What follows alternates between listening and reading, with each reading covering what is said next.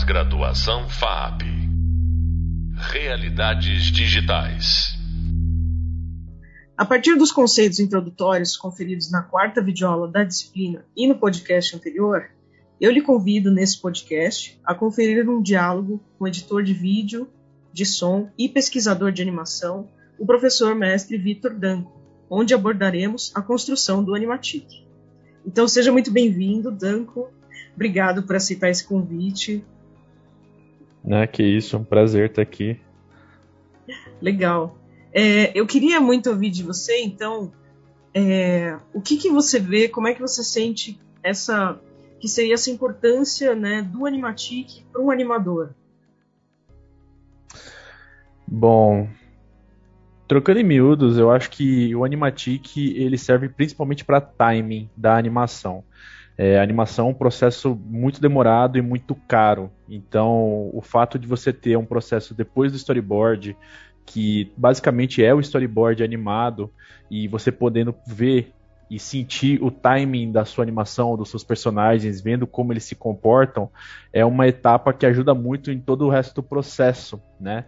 Então, basicamente, o Animatic ele está aí presente para ajudar e para corrigir diversas etapas que futuramente poderiam ocorrer erros. Um, no fim das contas, eu acho que o Animatic ele é principalmente para animação, não para live action, acho que nem tanto, mas para animação, uma etapa que talvez não a gente não devesse pular em momento nenhum. Legal. A respeito do seu processo, assim, então, quando você pega um storyboard, né, como é que como é que funciona esse seu processo de montagem para partir para a edição do Animatic? Então, o que a gente tem que levar em consideração quando a gente está transpondo o storyboard para o animatic são questões de detalhes, né? O storyboard ele não necessariamente precisa ser muito detalhado, ele precisa ter uh, ilustrações muito bem feitas, mas ele precisa passar a ideia das cenas e dos diálogos que estão acontecendo naquele momento. O, anime, o Animatic, então, ele tem que levar em consideração questão de movimento dos personagens. Então, algumas coisas que talvez não tivessem contemplada no storyboard tem que aparecer no Animatic. E, de novo, falando a respeito do time, isso ajuda a você entender como, que tá, como vai ficar a sua animação antes mesmo de você começar o processo de animação. Ah, legal. Então, por exemplo, né, a gente pode pegar Vou dar um exemplo aqui no Photoshop. Né? Se eu fiz um storyboard no Photoshop, para mim é interessante então que eu produza ele em layers separados, né? Uma layer separada para o cenário, outra para o personagem, outra com o prop que vai se mover. E, e às vezes, né? Se esse personagem for fazer um walk, né? Talvez seja legal ele estar tá numa posiçãozinha assim de walk e você anima ele deslizando, né? Para mostrar o tempo da caminhada, né? O do movimento, Exato, não necessariamente. O Animatic ele não necessariamente precisa ter uh, as animações, os keyframes propriamente colocados, né? Você pode simplesmente colocar o seu personagem numa pose e animar de acordo com o timing da, necessário para ele concluir aquela ação. É, geralmente, assim como tem no storyboards, a gente coloca algumas setas que indicam as direções de movimento dos personagens, que também ajuda na hora de você conseguir é, ler aquele animatic para conseguir entender como que o personagem está fazendo aquele movimento a partir dessas referências dessas setas. Legal. Outra etapa que é super importante é o som, né? Quando a gente começa a buscar, né, seja no Foley ou num banco, né, sonoro livre, né, ou de trilha livre, né, esse encaixe, né, ou realmente da trilha em si, né? Como é que você sente que parte esse processo do, da edição sonora no Animatic? Uh, eu acho que antes de tudo, como a gente está falando da parte de pré-produção, né, a gente tem que já ter essa parte sonora bem estabelecida, né? Audiovisual, o próprio nome já diz, é metade áudio e metade visual. Então, uma coisa que eu gosto de falar é que o, o áudio ele não é simplesmente um acréscimo das imagens, mas ele é metade do trabalho. Então isso tudo tem que estar muito bem pensado, porque ele dá o que eu chamo de crocância para o seu filme, para sua animação, para o seu curta, seja lá aquilo que você estiver fazendo. Então, primeiro, tá com o áudio bem estabelecido, entender do que, que a sua animação necessita, né? Que tipo de áudio que ela vai necessitar, se é algo um pouco mais cartunesco, se é algo um pouco mais voltado até mesmo para o live action, algo um pouquinho mais realista, e você conseguir nessa etapa de pré-produção, você conseguir separar os áudios que você vai utilizar através de um mapa sonoro. Né? O que, que, isso quer dizer? Basicamente, você vai fazer uma leitura do seu roteiro e dividir ele em duas colunas, que é a imagem, a parte da imagem e a parte do som, e você vai complementando a parte do som com aquilo que está acontecendo. Então, se está descrito no seu roteiro que o personagem está, por exemplo, andando ou correndo, você tem que pensar, por exemplo, a respeito de que tipo de solo em que ele está correndo. Se ele está correndo num solo de madeira, num solo de metal, se ele está correndo na areia da praia, porque cada movimento que o personagem faz acaba sendo diferente o som, né? Então, você separar e ter uma noção do que, que você vai utilizar já nessa parte de pré-produção e óbvio, podendo até utilizar nos animatics, não, não, não acho realmente que seja necessário 100% você colocar os follies já nos animatics, mas colocar alguma, algum tipo de indicação, mesmo que visual, para o pessoal que vai trabalhar na pós-produção, na parte de sonorização e foley, que seja, já é um, um grande avanço, porque um, quanto mais consciente você tiver do seu projeto, melhor ainda.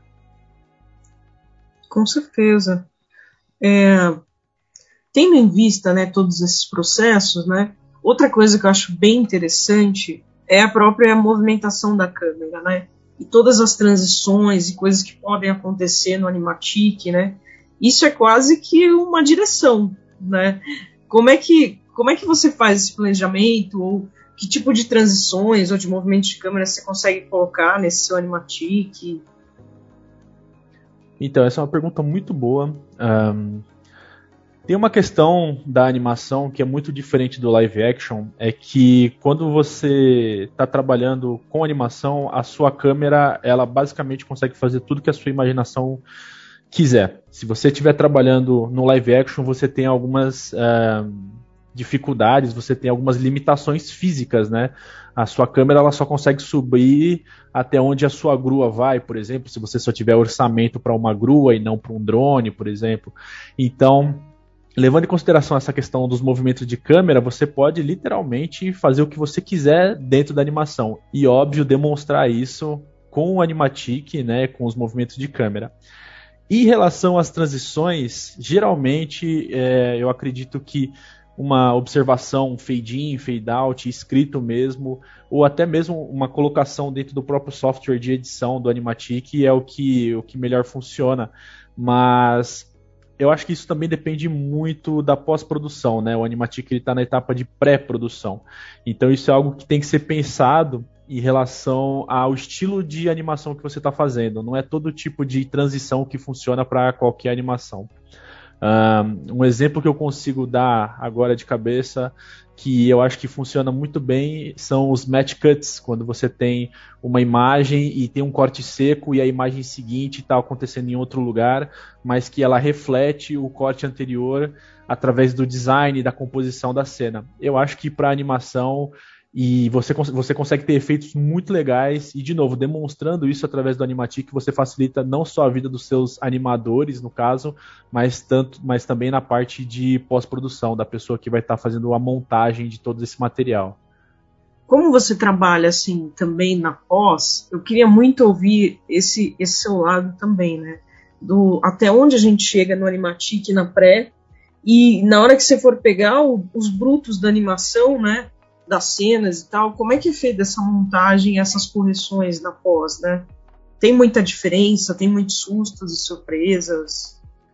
Ah, essa é uma boa pergunta, na verdade. Como eu falei, o Animatic ele tá ali exatamente para evitar esse tipo de, de situação. Você já tem ali mais ou menos montado um timing do, de quanto vai durar a cena, de quanto tempo demora para o seu personagem realizar determinada ação. E, de novo, né, a animação é um processo muito demorado e muito caro de se fazer, então tudo isso tem que estar tá muito bem azeitado, né? Tem que estar tá, todas as partes elas têm que estar tá funcionando muito bem entre si, exatamente para você não ter essas grandes surpresas na pós-produção, na hora que você recebe todo esse material. Obviamente acabam acontecendo uh, alguns soluços pelo caminho, né? Um, já aconteceu muito de cliente pedir alterações no material final.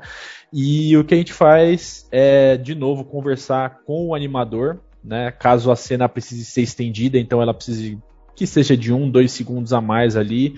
Uh, a gente vai precisar conversar com o animador daquela cena específica para que ele estenda aquela cena.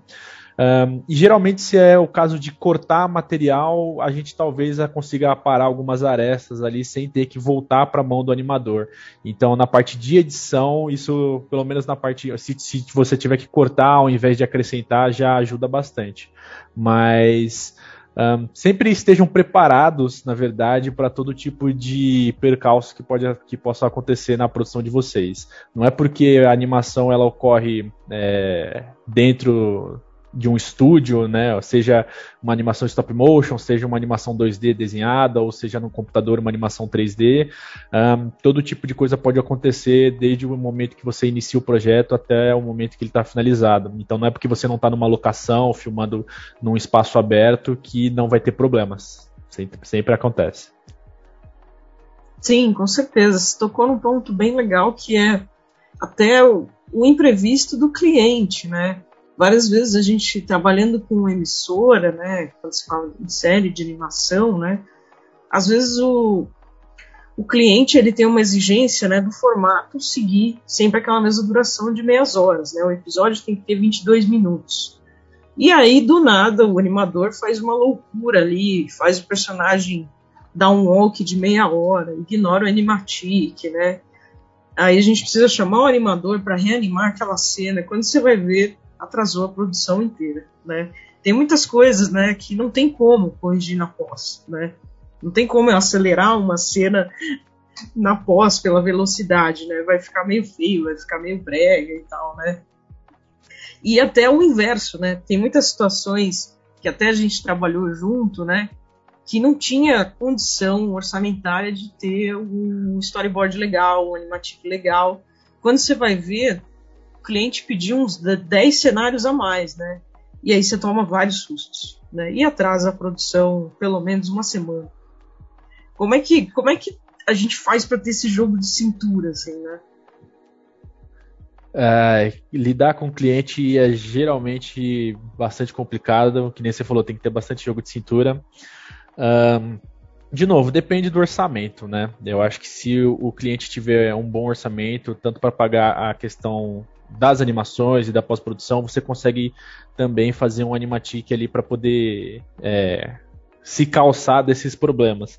Mas eu acho que em último caso, assim, se você não tiver esse recurso do animatic ou de um storyboard, você tem um, brief, um briefing do cliente você pega um photoboard, né? Você acaba pegando o briefing e faz, cria em cima dele um photoboard, onde você pega imagens prontas, seja de banco de imagens ou da própria internet mesmo, onde você acaba montando ali mais ou menos uma cena, como é que você quer que, que, ela, que ela fique. Uh, você falou em relação a cenário, isso é bem legal porque muitas vezes o cliente ele não tem noção do tempo que é despendido para você criar um cenário e fazer a composição dos personagens ali dentro, uh, ou até mesmo quando você está iniciando um projeto novo, você fazer a, a, questão do rigging dos personagens, como é que funcionaria para você começar do zero uma produção. Então, é exatamente isso, ter um bastante jogo de cintura e saber explicar, né, para o cliente da melhor maneira possível que óbvio, por causa, por causa de questões orçamentárias, nem tudo que ele está pedindo talvez seja vocês consigam acabar produzindo. É, eu acho que o importante, no fim das contas, é você conseguir dar o melhor possível com o que você tem disponível, né? Óbvio, sem desvalorizar o seu trabalho como animador, nunca. Eu acho que, como artista, você nunca deve desvalorizar o seu trabalho só porque. Um, né, você não tem budget suficiente para poder fazer aquilo da melhor maneira possível, mas mesmo assim é um jogo é um jogo perigoso de equilíbrio entre o, o que o cliente quer e o que você pode fazer e quanto ele pode gastar para você conseguir realizar aquele projeto.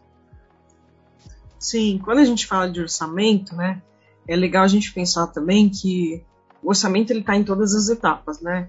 independente da sua técnica ser 2D ou 3D, esses orçamentos acabam ficando muito próximos, né? E o Animatic nessa vibe é muito crucial. Eu, eu sinto que o Animatic ele é até mais importante para o 2D, para a gente saber quantos cenários eu preciso desenhar, em quantos ângulos eu vou ter que desenhar o mesmo cenário daquele quarto, né? Porque eu sinto que no 3D, se eu modelar aquele cenário, a câmera passeia livre ali e não necessariamente a câmera precisa seguir né, o modelo do Animatic, né? Já no 2D não, eu sinto que a gente tem umas amarras assim, né? O que, você acha? Um, nossa, é essa é uma boa pergunta. Um, obviamente que a gente tem essa questão da câmera, né? Que talvez no, no 2D ela se sinta um pouco mais amarrada em relação a, ao material que você está usando, né? Seja no papel, seja num 2D feito pelo computador mesmo, do que num ambiente 3D que a câmera ela consegue passear, sei lá, 360 ao redor do seu personagem. Mas eu acho que além disso, né, além da questão da câmera, é a maneira como você se relaciona com aquilo que você está criando, né? Então, beleza, se você tem, se você está fazendo um stop motion, assuma a linguagem de um stop motion, assuma a não só né, as suas as potências, as capacidades que o stop motion tem, mas também os problemas que você teria numa produção de stop motion, né? No final das contas, é, a linguagem acaba ficando cada vez mais rica quando você assume uh, o, o, seu projeto da maneira como ele é. Então, se você está trabalhando com 2D e você tem essa esse problema, eu colocar entre aspas aqui, esse problema, essa dificuldade de mexer com a câmera, eu acho que é muito melhor você assumir e trabalhar em cima desses, uh, dessas limitações do que tentar fazer algo muito mirabolante, sabe? Um, confesso que com o 3D uh, os resultados podem variar bastante. Né? Às vezes, muita liberdade acaba uh, sendo até um pouquinho prejudicial. Acho que você colocar limites em você mesmo ajuda na parte de criatividade do seu projeto. Sim, na parte da direção também, né? Olha, esse ângulo engrandece mais, esse outro ângulo, essa transição pode ser mais emotiva, né? Tem todos esses fatores. Eu achei legal você ter falado do estilo também, né? Porque muitas vezes a gente fala assim, cara, o estilo ele tá no design do personagem. Né? Eu preciso pensar num personagem que dê para rigar em 3D. Eu preciso pensar num personagem que dê para rigar em cutout, né? E isso fica ali no concept e tal. Mas o estilo ele também tá na câmera, né? E, e na dramaticidade e no gênero, né? Como é que é o seu trabalho assim, quando você pensa, putz, é, eu preciso, eu tô pegando um storyboard que não tá tão legal, e que não representa tão bem o gênero, por exemplo, sei lá, um filme de terror. É, você acha que faz parte do seu trabalho, assim, chegar a interferir no storyboard para o animatic? Você acha que é uma coisa posterior? Qual que é a sua opinião? Uh, então, na verdade, não é porque você está trabalhando com animação que você não tem os outros elementos do cinema, né? Como direção de fotografia, por exemplo, iluminação, questão das lentes que você utiliza, né? Você consegue simular as lentes no computador também, nos softwares que você está utilizando, os movimentos de câmera. No fim das contas, a animação é tão cinema quanto qualquer outro filme live action que você possa ver por aí. Então, você falou em, relação a alterar né, o, storyboard, o animatic ele não está passando essa sensação. Então eu acho que isso sim, né? Você tem que interferir sim, como diretor, como né, a pessoa que está encabeçando esse projeto criativamente, você tem que ter a liberdade para poder colocar, vou colocar assim entre aspas também, essa linguagem que você quer passar na animação, independente se é uma animação, se é live action, seja lá o que for. Então um, acho que alterações podem ser feitas sim. E de novo, como a gente estava falando do Animatic, da etapa de pré-produção, você já consegue estabelecer essas mudanças que vão acontecer exatamente para você não ter problemas uh, durante a produção e a pós-produção, né? Você não tentar corrigir esses, esses percalços lá no final, sendo que você já poderia ter previsto eles antes. Então, se a questão é essa câmera precisa de mais dinamismo e eu preciso que ela passe um sentimento e ela não está passando um sentimento que eu quero que ela passe, então interfira, sabe? Interfira logo no começo. Isso é algo que tem que ser pensado. É, uma das coisas que a gente costuma ver é que a animação ela acaba sendo jogada meio que para gênero, né?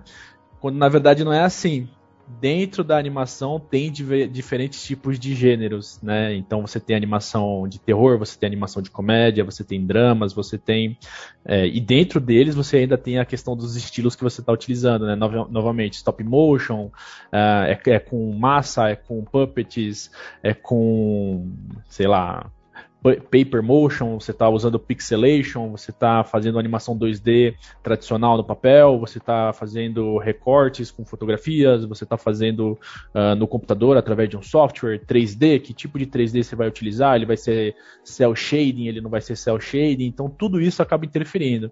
Então fica a dica para vocês que estão ouvindo, a animação ela é tão cinema quanto qualquer outra uh, obra cinematográfica e dentro dela tem tantas uh, peculiaridades quanto teria em qualquer outro filme.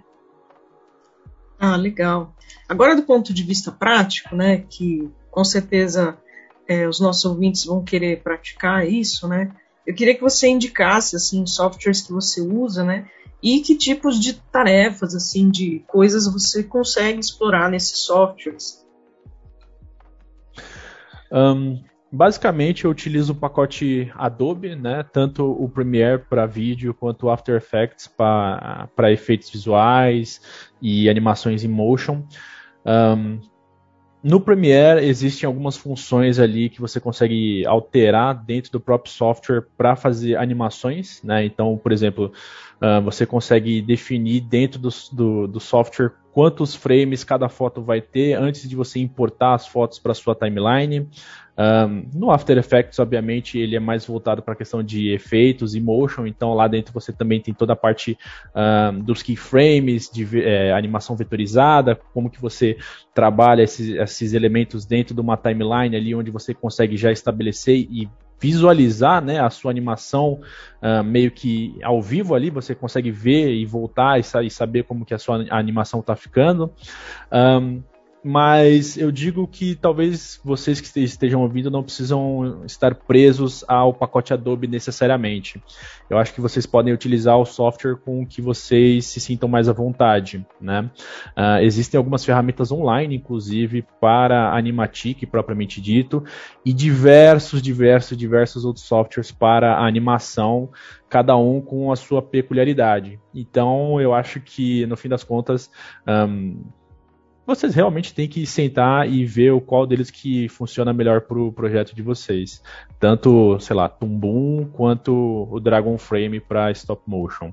Mas, de qualquer forma, eu, eu acabo utilizando bastante o pacote Adobe, porque eu acho que as funcionalidades dele, ele, assim, eles são bem completos, né? O Premiere, ele conversa muito bem com After e vice-versa, e também conversa com o Photoshop, o Illustrator e o Adobe Audition, então... Um, como você tem essa conexão entre os próprios softwares da Adobe, eu acho que os projetos eles ficam muito mais redondos, né? Pelo menos para mim, mas não necessariamente para todo mundo. Não, perfeito. Acho que foi uma dica super legal aí para vocês que vão fazer essa edição é, tanto sonora quanto visual do projeto de vocês, né? Para criar o Animatic. Mais uma vez eu agradeço, Dan, com a sua presença. Muito obrigada. É, eu que agradeço o convite, foi, foi muito bom. Legal. Você acabou de ouvir mais um podcast sobre Animatic com a professora Stephanie Watanabe e o convidado Victor Dan. Sobre esse tema, eu convido você a saber mais no nosso hub de leitura, no nosso e-book, nos livros da bibliografia e também pelas indicações do nosso convidado. Bons estudos! Pós-graduação FAP Realidades digitais.